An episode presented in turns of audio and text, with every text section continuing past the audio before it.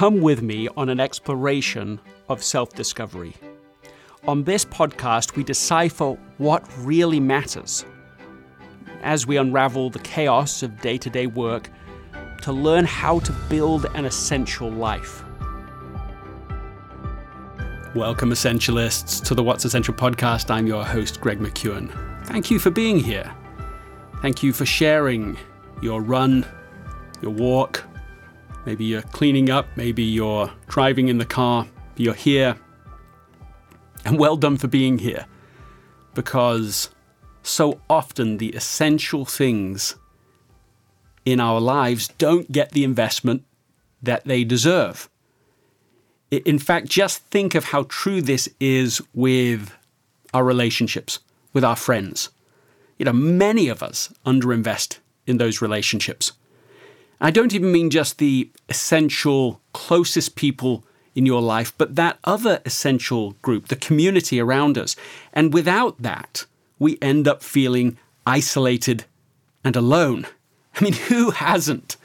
I know I have over the last couple of years. I've felt more isolated. I mean, as an introvert, I have still felt like I didn't get enough interpersonal connection, enough community in the people around me. And so, what about the extroverts out there listening? You're in an even worse position. What I have learned over the years is that you can't design a life that really matters without a community of people supporting each other. Yet we often try to do it. We try to go it alone. I've felt it. I know my wife Anna has felt it at times. I know that our children even have felt it at times, especially over this last couple of years.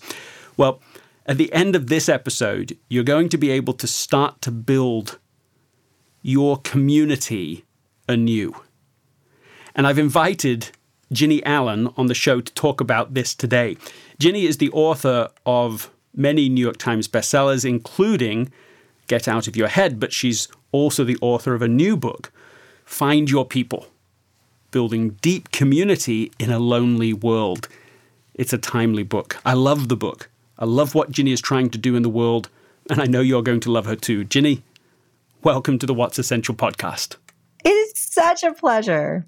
So, yeah, I was going to tell you that my agent, my book agent, gave me your book, and I think he gave it to me because I was maybe struggling with being a little scattered, but it's one of his favorite books. So I texted him right before I got on with you and I was like, You're not going to believe who I'm about to podcast with. And he said, He was like, I'm sure he has a book agent, but you need one. But you're not um, you're not allowed one. He, yeah. he he's he wants to stay with you. He's got he knows a winner when he when he sees he's one. happy. I love that man. But anyway, it really was life changing for me. I I cannot thank you enough for that book, Essentialism specifically. Oh, that is fantastic. just uh, such a beautiful place to begin, and and of course I can say the same for the tremendous work that you're doing.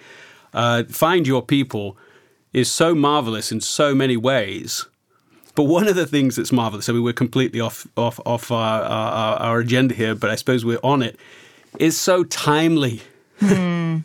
Isn't that amazing? The I mean, timing. Yes. Yeah.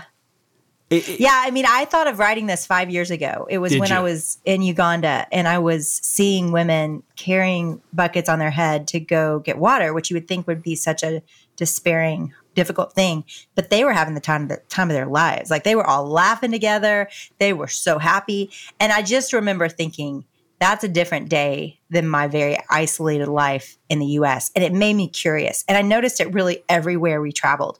We would go to uh, Rwanda. My son's from Rwanda, and mm-hmm. everyone lived very communally. In fact, when my son went to Rwanda back to his country recently, all of the people there had him call them auntie so auntie mm-hmm. alice and and uncle so and so and and they they all had these names that because and then they acted like that in his life. And i just mm. thought okay something we're missing in the west about how we do life.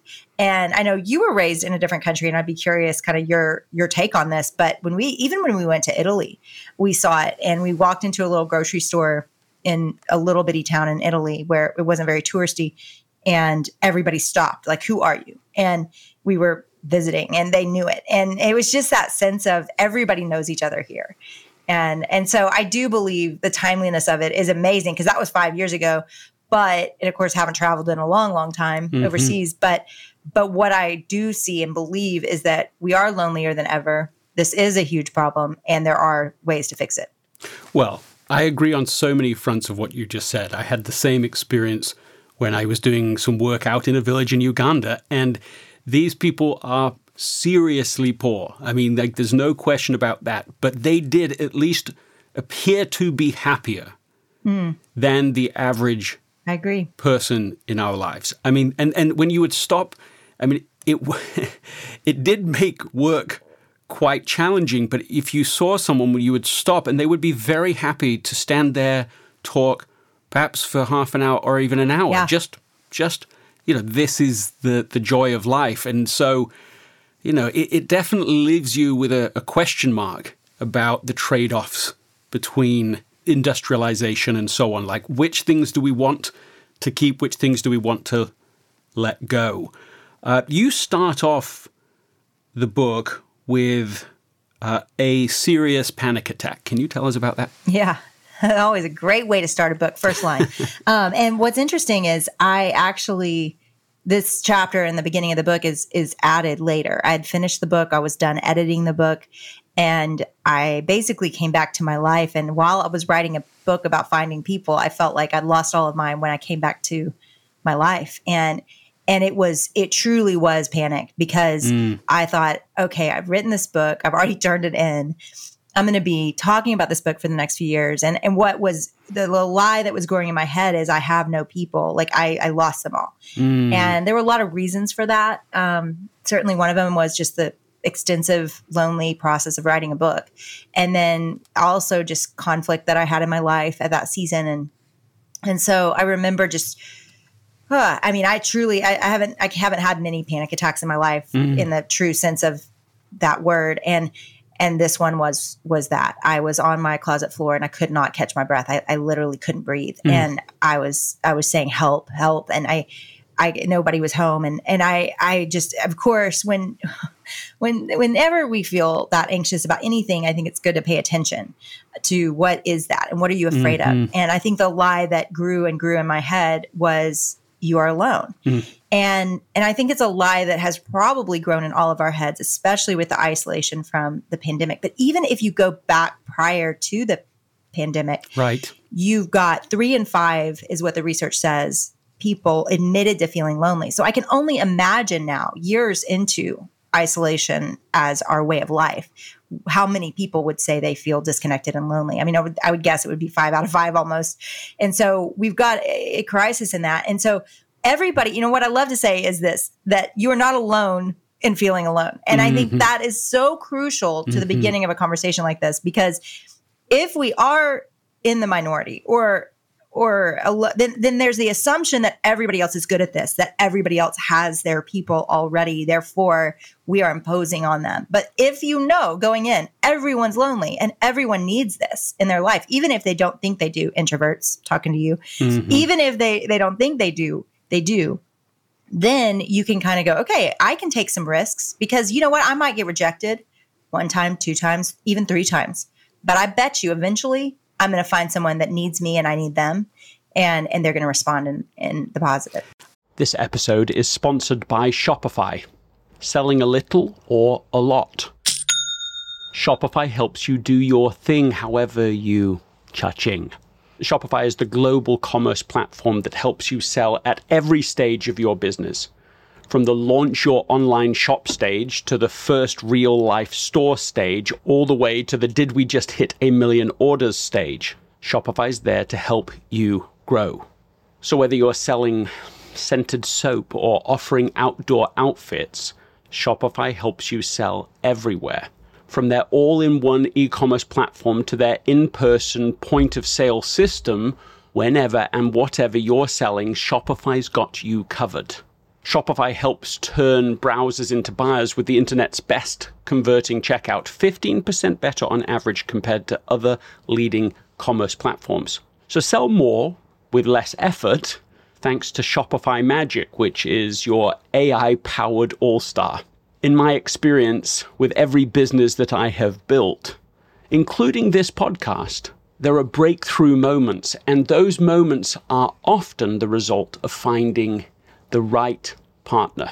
And I think that's a way to think about Shopify because no matter how big you want to grow, Shopify gives you everything you need to take control and take your business to the next level. Sign up for a $1 per month trial period at shopify.com slash Greg, all lowercase. Go to shopify.com slash Greg now to grow your business, no matter what stage you're in. Shopify.com slash Greg.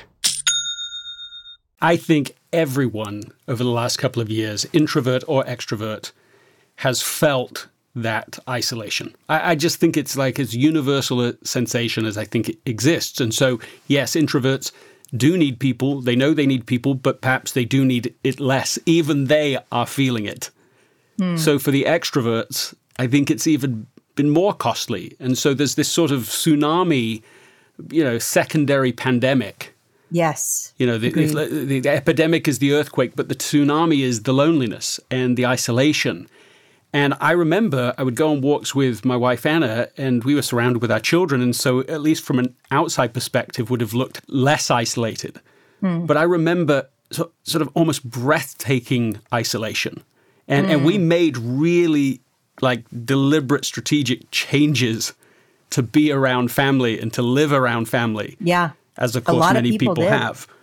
A lot of people moved uh, in the last year or That's so, and did. I think I think that is a big reason why. I think we actually did that process prior to the pandemic, just right. happened to right, and and it was it really did it changed everything. And and I mean, again, the research I did throughout history of the way people live is just it's so radically different from how we live. Most people move near their family, not move their, near their families. They were born in one place and they never traveled more than 20 miles, never traveled right. more than 20 miles. Wow. So almost everyone has has lived in the history of the world within walking steps to their family. Mm-hmm. And and the family was defined as something larger than a nuclear family as we know it today. That came about as a marketing ploy because in the 1950s. People, yeah, 1950s because people wanted to sell toasters or something, right? Like they wanted they wanted every household to be defined as only two adults so that every two adults would need all the things. And so it worked. You know, everybody everybody bought more toasters. So so that I mean, that to me was some of the most fascinating things of how did we get here and there were strategic things that happened to us that brought us here because the rest of the world even today isn't living like that that's right. why when I go over to Rwanda, yes, they're calling, they're saying, "Call me Auntie Alice," and then they're parenting my son because he is theirs, and and we belong to each other. That is a, I have chills on my face from that. I, I, that is how they live. It's not something they say; it's what they do. They they are in each other's lives to the point of of complete connection. And and I remember Pastor Charles Mugisha, who runs an incredible um, he, I mean, so many things, but child sponsorship program is one of the biggest called African New Life. And they are, I mean, he's fantastic. He's Ugandan, but moved to Rwanda after the genocide to help re- restore the country. And, and what he would say is the more resources someone gets, the more isolated they become. And that's mm. even true in places like Rwanda. Mm. Uh, that, that's exactly what I've observed. I remember driving through um, a, a very wealthy area, and I noticed that there's these grand houses, you know, sort of mini hotels, let's say, but every one of them guard gated. And right. I thought, yeah, you've created a little prison now, it's a fancy looking prison, but you sort of live separate and, and almost aspirationally isolated life but they have but. their own toaster, right? And that's the thing. It's like we're we can Amazon it all, right? We can get our groceries delivered to us. We don't even need to borrow an egg. Like I grew up my mom, for whatever reason, always needed one egg. That was what I, I, remember running over to the neighbor's house all the time. Can I borrow an egg? I don't know why that was the thing she always ran out of and needed, but I I did that all growing up, and, and that's not the way we live. If we don't have an egg, we go in the you know around the corner, and we get it, and we don't bother anyone because dare we ever bother each other. And yet, in the bothering of each other is the place and space for connection most of those villages I just talked about, they survived by bothering each other. They required uh, they required interdependence to just live. And so where could we and that's one of the things i propose is where in your life could you bother someone mm-hmm. you know because i, like I do believe in those moments i watched it with my husband he ended up um, our neighbors across the street. We were out front meeting them. They just moved in that day, middle of a Texas hot summer, and their air conditioner goes out on the day they move in. Mm. We had a window unit. My husband says, Oh my gosh, I can help. He's so excited to help. He goes upstairs in our attic, gets the window unit down, brings it into their house. They could all sleep in one room. They worked together to set that thing up for an hour. Those guys became friends on the first day they moved mm-hmm. in because those neighbors needed something from us. And and they still go out to coffee and they still, you know, that that was the start of a friendship. And so yeah, I, I, think what you're saying about the gates and the fences and the dogs and the guards and the, all of that just it, it sets us it sets us so far apart from each other. There's a there's a funny story. I don't know if you've heard about it, but but uh, Larry Ellison uh, first met Steve Jobs from Apple. They were neighbors, and Steve Jobs owned a, a peacock, uh, which they make you know a lot of sound. I didn't know that actually, but but they they cause a problem for you, know, nuisance for your neighbor. So Larry Ellison goes over the guy and say, "Listen, man, you've got to do something about the peacock." and Steve Jobs, he like closes the door behind him and he goes, "Look, my girlfriend owns the peacock. Help me." oh my gosh, that's hysterical. that's how they became, you know, from Larry oh, Ellison's point of view, goodness. best friends. Uh, and, and wow. so this idea, of course, we don't really mean to be complete nuisances to each other, but this idea of yeah. bothering each other and and and real community again. There's a great graphic that you identify, and, and I thought it was so helpful. A sort of inverted pyramid. Yeah. At the top of the pyramid, the largest section is acquaintances. You know, the, the other end of the pyramid, the smaller section, is these two to three friends. This is what we want, you say. And the middle piece, you say, this is what we're skipping. What are we skipping? It's it's a village. So when I did the work of looking throughout history, most villages were made up and, and, defined by a school, a church, a certain number, a synagogue, a certain number of people would be um, limited to the space they could inhabit and that type of thing. So mm. most villages would break off at about 150 would be the max and then a new village would start. That's that's just kind of throughout history a common theme that you would see happen. Well, that 150 is exactly, ironically, the number of acquaintances that we can exist in. It's we we actually don't have a lot of capacity for more. So the fact that the internet internet now is is our acquaintance land, and we are uh, connecting with you know tens of thousands of people as well as tens of thousands of problems every day. Right. We're really not capable of of taking all that in, which goes right with your passion and and book. And and so we're very overwhelmed by that layer so we want to skip to most of us would say we do want that that two to five best friends, you know, that are similar to us that we we have everything in common with to do life with. Uh, most of us would say we would like that, even introverts.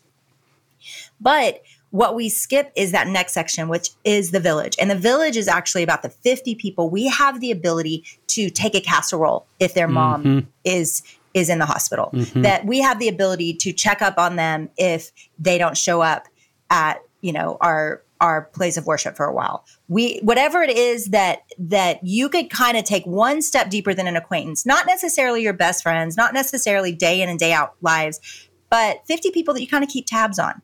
That's the way and the size that most villages, you know, existed and that's how they took care of each other. Right. And and if you think about all of the the different roles you have to have in a society that existed pre-industrial revolution, you know, hunting, gathering, Uh, you know, you've got agriculture, you've got child tending and raising, you've got all these things. Well, it's about 50 people out of that 150 that you'd be doing life with on a regular basis to, to accomplish all of that. You go to most villages today in the world, very similar setup. And so, what I propose is that we also in the West have village around us. We actually do. Most of us have somebody that our kids play soccer with, and we're standing next to them on the sidelines. Most of us have a place where you know our kids teachers are or our sunday school teachers or some place where there's people that are investing in your kids lives then you got um, you also have people you work with people that you're neighbors with so even if you live out in the country probably there's other people that live not far in the country with you so what I propose is that village already exists in your life, that mm-hmm. 50 people. You just haven't seen them that way mm-hmm. because we look at our phones while we're sitting next to that other parent at that soccer game. Mm-hmm. You, we we work, do our work in our cubicle and we don't sit there and have lunch, a 30 minute discussion at lunch. We sit there and check on our messages and, and do our other stuff at lunch. And so what I propose is we start noticing who is already around us and having conversations with those people. And then you'll get to those two to five. Now, those two to five best friends, they'll change at different seasons in life, and that's okay. They should. The friendships are going to ebb and flow at different times, and it's okay. Um, those are not necessarily your lifelong friends. But if they're part of your village and there's going to be different roles that those friends play in your life, given different seasons of your life. And so I just think we've thought so small about friendship. But what the way it's always been done is a collective group of people doing life together. And then what will surprise you is out of that village of 50, you'll actually find two to three people that you didn't expect. It'll mm-hmm. be people that are different ages than you. Mm-hmm. Maybe they're different ethnicities than you. Maybe they're they're different in ways that you you don't necessarily right away think, gosh, that would be my best friend. We have everything in common. But you'll notice them in that that that, you know, pot of 50 and and you'll have a connection with them that surprises you and that's better than you could have thought. Oh, I really love the idea that it will be surprising to you, that it will be someone older or younger or different in some way. But you've got to invest in that little community, that little village, in order for that to even be discovered. Uh, I, I was just, well, actually, let me put to you a challenging question. I, th- I think it's tough, which is of all this research and everything that you've written in the book, what is the one thing that you think people can do, you know, immediately to make it easier, effortless even, to make friends. That's really, I think, what we're talking about. So, the about very here. most important thing, and I actually lay all this out in the book so you actually can write it out, is to start to notice who is in your circles. So, what I encourage you to do is to write, to plot out your life. Where are you?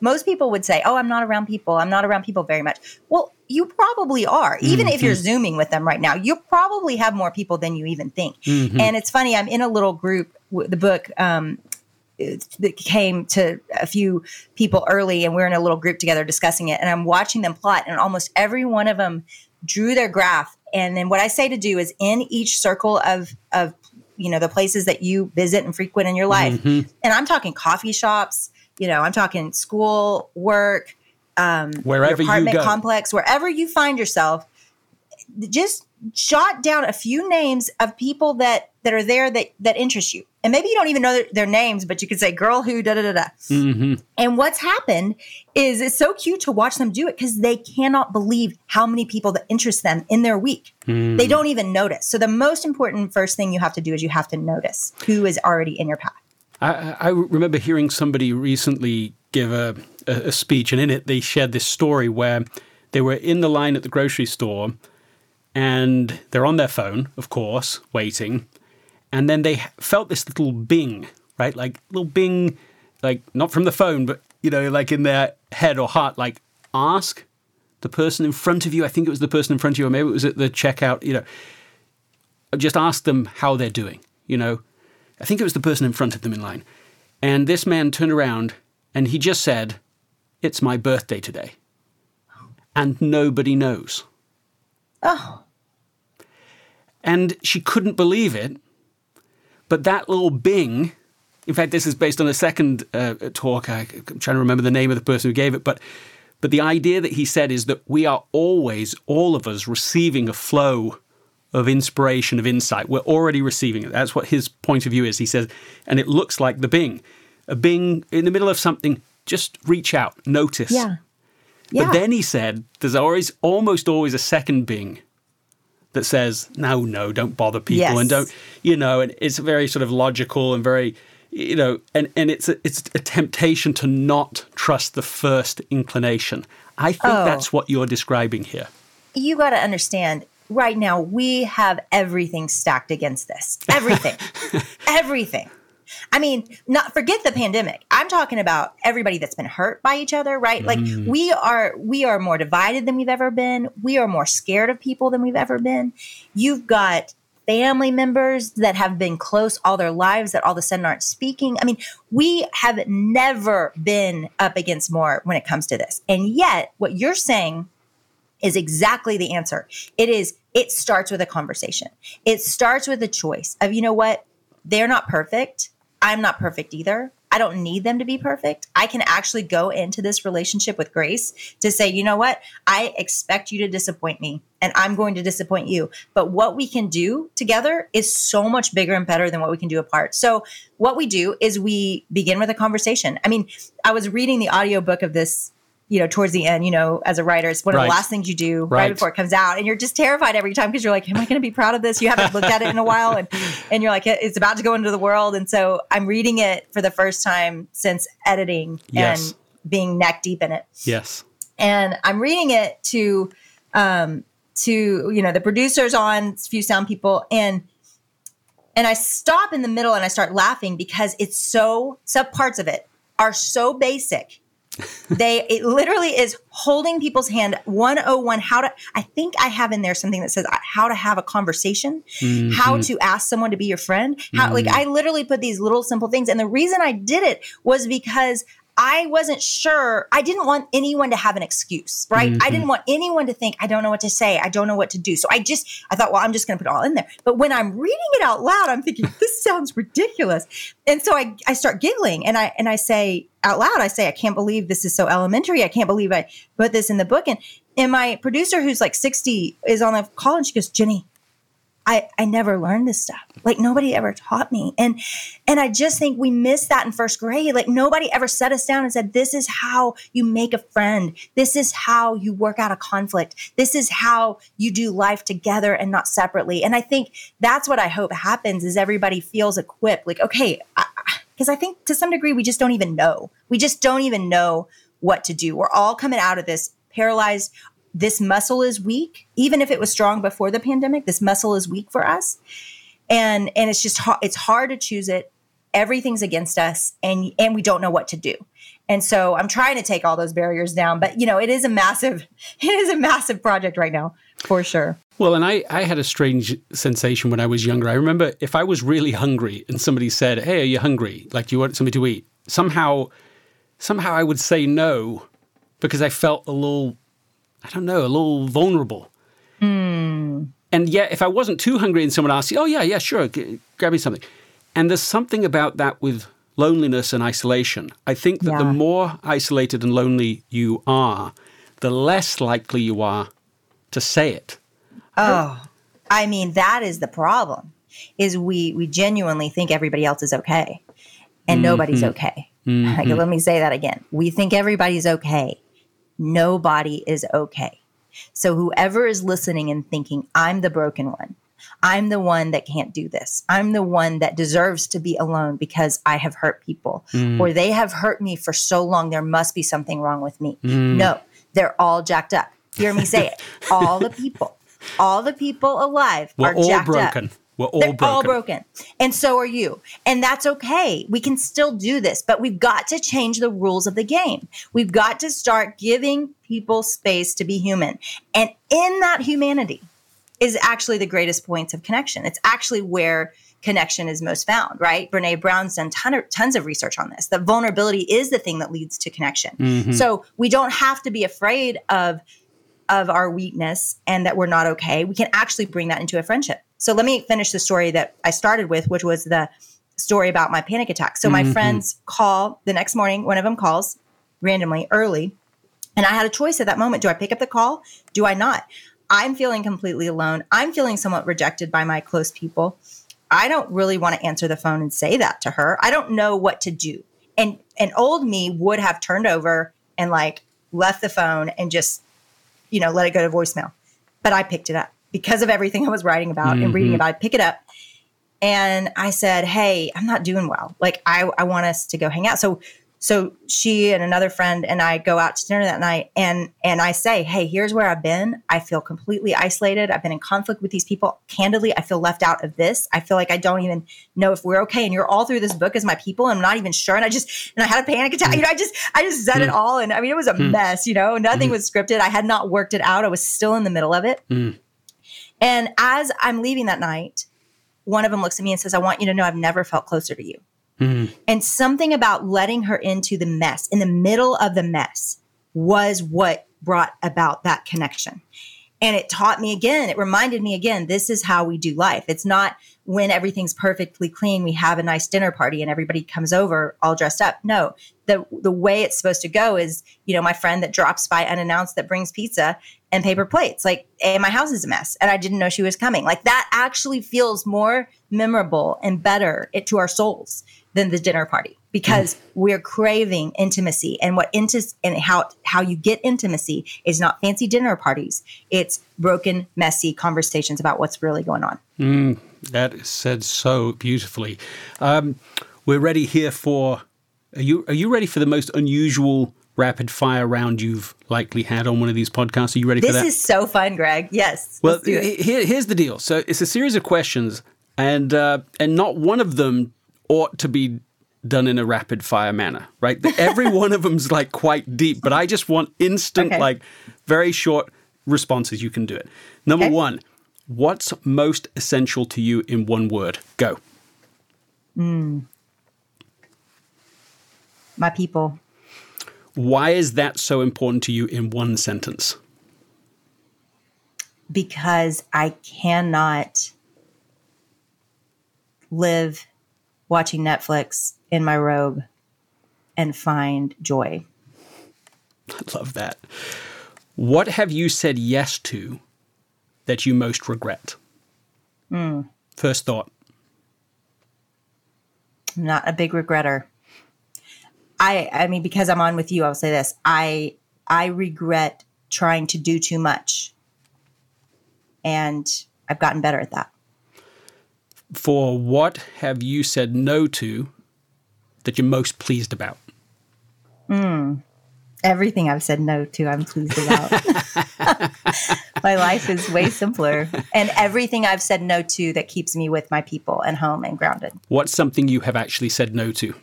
Specific thing, one thing, big, small, doesn't matter that oh, you're pleased about. I say no to 99% of my speaking requests. Do you? Mm-hmm. Um, what is something essential that used to be hard for you that you've made effortless? Mm. Being vulnerable. I can't mm. say that mm. it's effortless, but I've practiced it enough that it's not as hard as it used to be. It's a big part. It's a big part of the reason you've been able to reach so many people. Yes. Mm.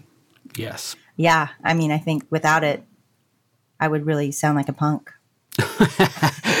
well, that's the, I, I, want to riff on all of this, but isn't that the truth? I mean, the re- reality is that mess- life is so messy.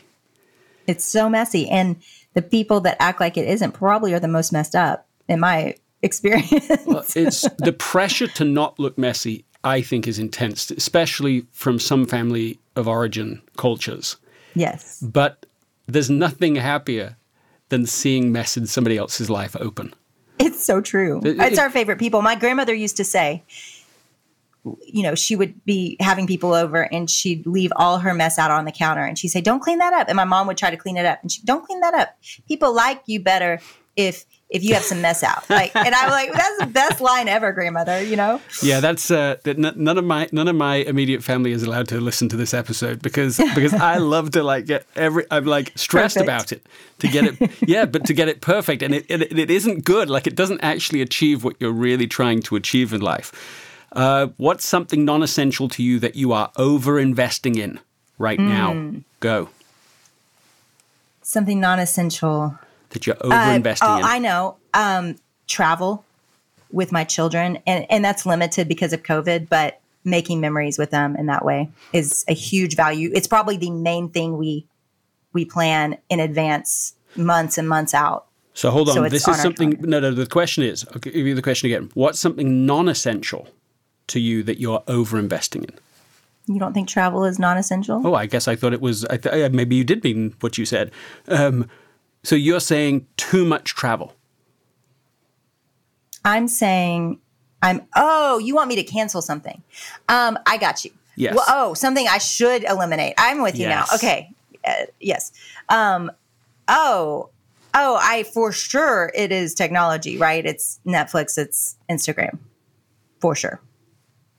Needs to go. I will take a sabbatical this summer for multiple months away from it. Where you literally what? What will you do?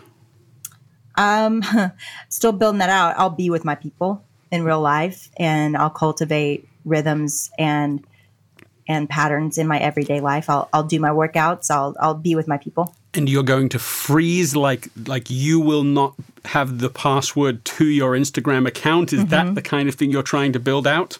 Yeah, I did it last year for a month, and it was the best month. And in fact, I didn't want to get back on. So mm-hmm. it's interesting. We, th- we find it to be addictive until we've gone through the withdrawal and enjoyed our life again. And then it's hard to get back to it. You spent 30 days without the password, literally like that?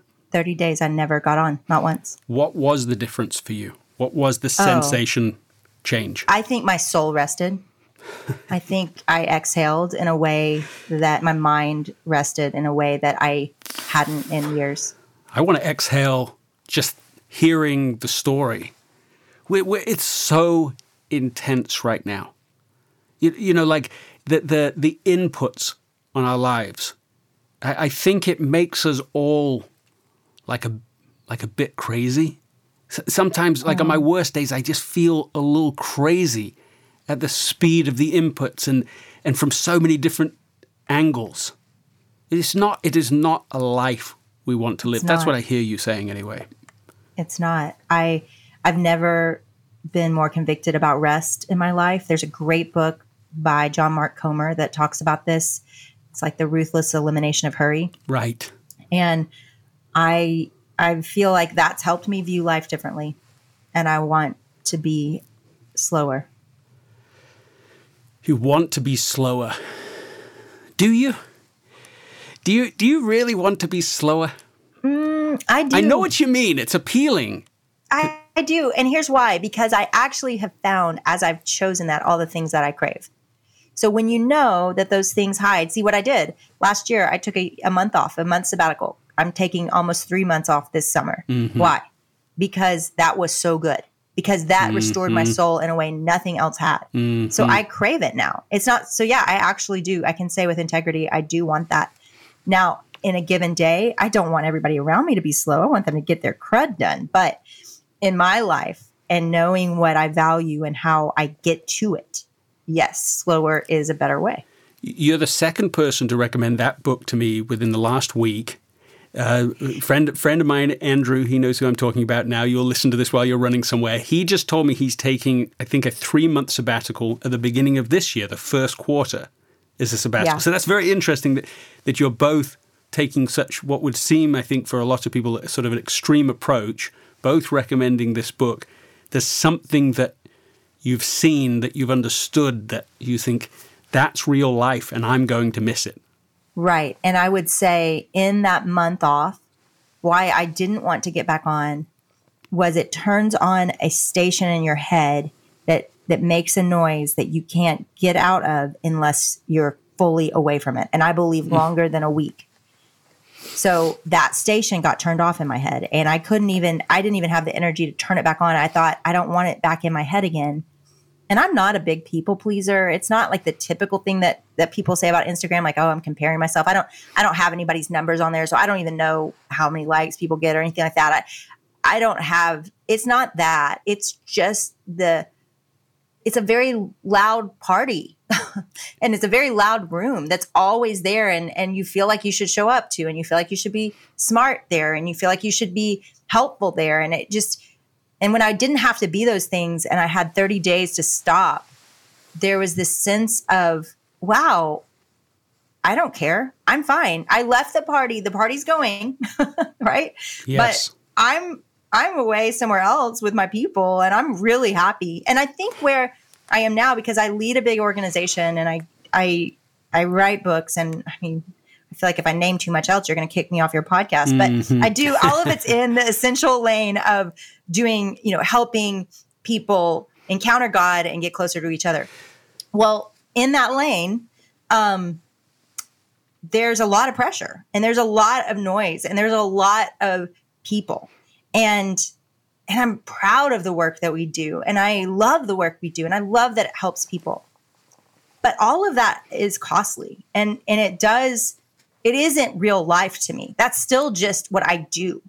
And, and who I am is who I am with my kids in my house. And who I am is my friendships that I cry on the back patio with all the time because we're working through real life issues that have nothing to do with my work. And mm-hmm. so the more, but that work is so big and loud and overwhelming sometimes and so full of people that I have to pull back into my backyard and into my living room again and again. Sometimes we create a machine or a monster even out of success in the professional realm and it starts yes. to then own you, you know. And, and, and, so I, I, think that's I think it's a it's a real challenge. I, I, think it's I mean obviously we can only scratch the surface here, but it's a real challenge to to balance what you're describing. And I'm going to add one thing to the challenge, and yeah. what what makes it so challenging is it's costly to do so, and I think that's why we don't do it. Like if mm. I'm if I'm mm-hmm. real, it's costly. Yeah, I think my my I think my organization probably lost tens of thousands of dollars with me offline last year for a month. I think my um, you know I'm about to basically push a book a year and that's going to be costly to my publisher that's going to be costly to the people i work with right you know and, and i think we've just got to admit like slowing things down has a real cost i have gotten to where i value it so much i'll pay it mm-hmm. oh, my I whole like organization that. is actually shutting down this year for three for uh, for a month we're going completely dark and several people there that have been there many years are taking two months off. Oh, that that just feels so right. It feels the idea of going dark, the idea of creating that you know, there's the, the we all know the idea of a Sabbath and every seven days day off that used to exist and was supposed to exist and now it doesn't exist for you know in, in practical terms for many people most of us most of the time. You know back in the ancient world every seven months could become a sabbath and there certainly was every seventh year.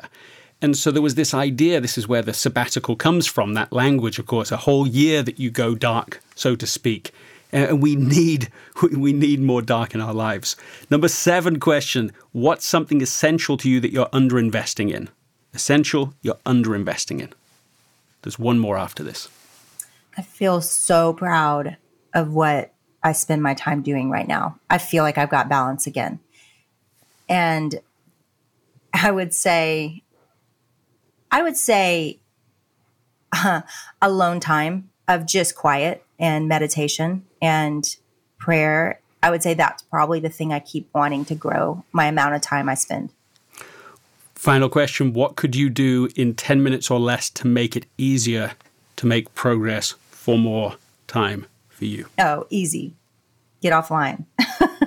yeah. I could get an hour back a day, two hours. Jennie Allen, it is such a pleasure, such a good excuse to have you on here Thank you for your message. Uh, thank you for being on the What's Essential podcast. Wow, this was awesome, Greg. And thank you for your work too. Gosh, it's blessed me and I'm grateful. We've come to that moment again, the end of the show. If you found value in this episode, please write a review on Apple Podcasts. The first five people to write a review of this episode will receive a copy of Find Your People by Jennie Allen. Just send a photo of your review to info at gregmckeown.com. That's I-N-F-O at G-R-A-G-M-C-K-E-O-W-N.com.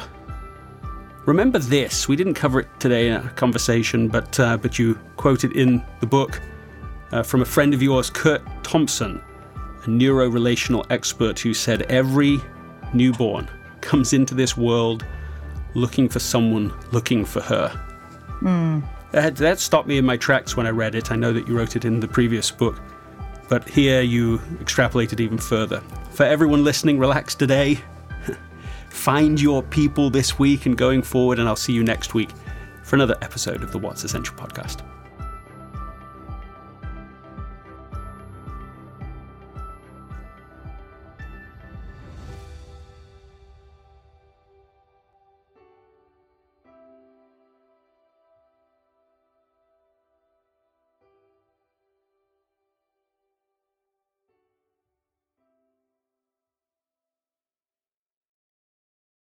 This episode is brought to you by the Yap Media Podcast Network. I'm Hala Taha, CEO of the award winning digital media empire, Yap Media, and host of Yap Young and Profiting Podcast, a number one entrepreneurship and self improvement podcast where you can listen, learn, and profit. On Young and Profiting Podcast, I interview the brightest minds in the world and I turn their wisdom into actionable advice that you can use in your daily life. Each week, we dive into a new topic like the art of side hustles, how to level up your influence and persuasion, and goal setting. I interview A list guests on Young and Profiting. I've got the best guests, like the world's number one negotiation expert, Chris Voss, Shark Daymond John, serial entrepreneurs Alex and Leila Hormozi, and even movie stars like Matthew McConaughey. There's absolutely no fluff on my podcast, and that's on purpose. Every episode is jam packed with advice that's going to push your life forward. I do my research, I get straight to the point, and I take things really seriously, which is why I'm known as the podcast princess and how I became one of the top podcasters in the world in less than five years. Young and Profiting Podcast is for all ages. Don't let the name fool you. It's an advanced show. As long as you want to learn and level up, you will be forever young. So join podcast royalty and subscribe to Young and Profiting Podcast, or YAP, like it's often called by my YAP fam, on Apple, Spotify, Castbox, or wherever you listen to your podcasts.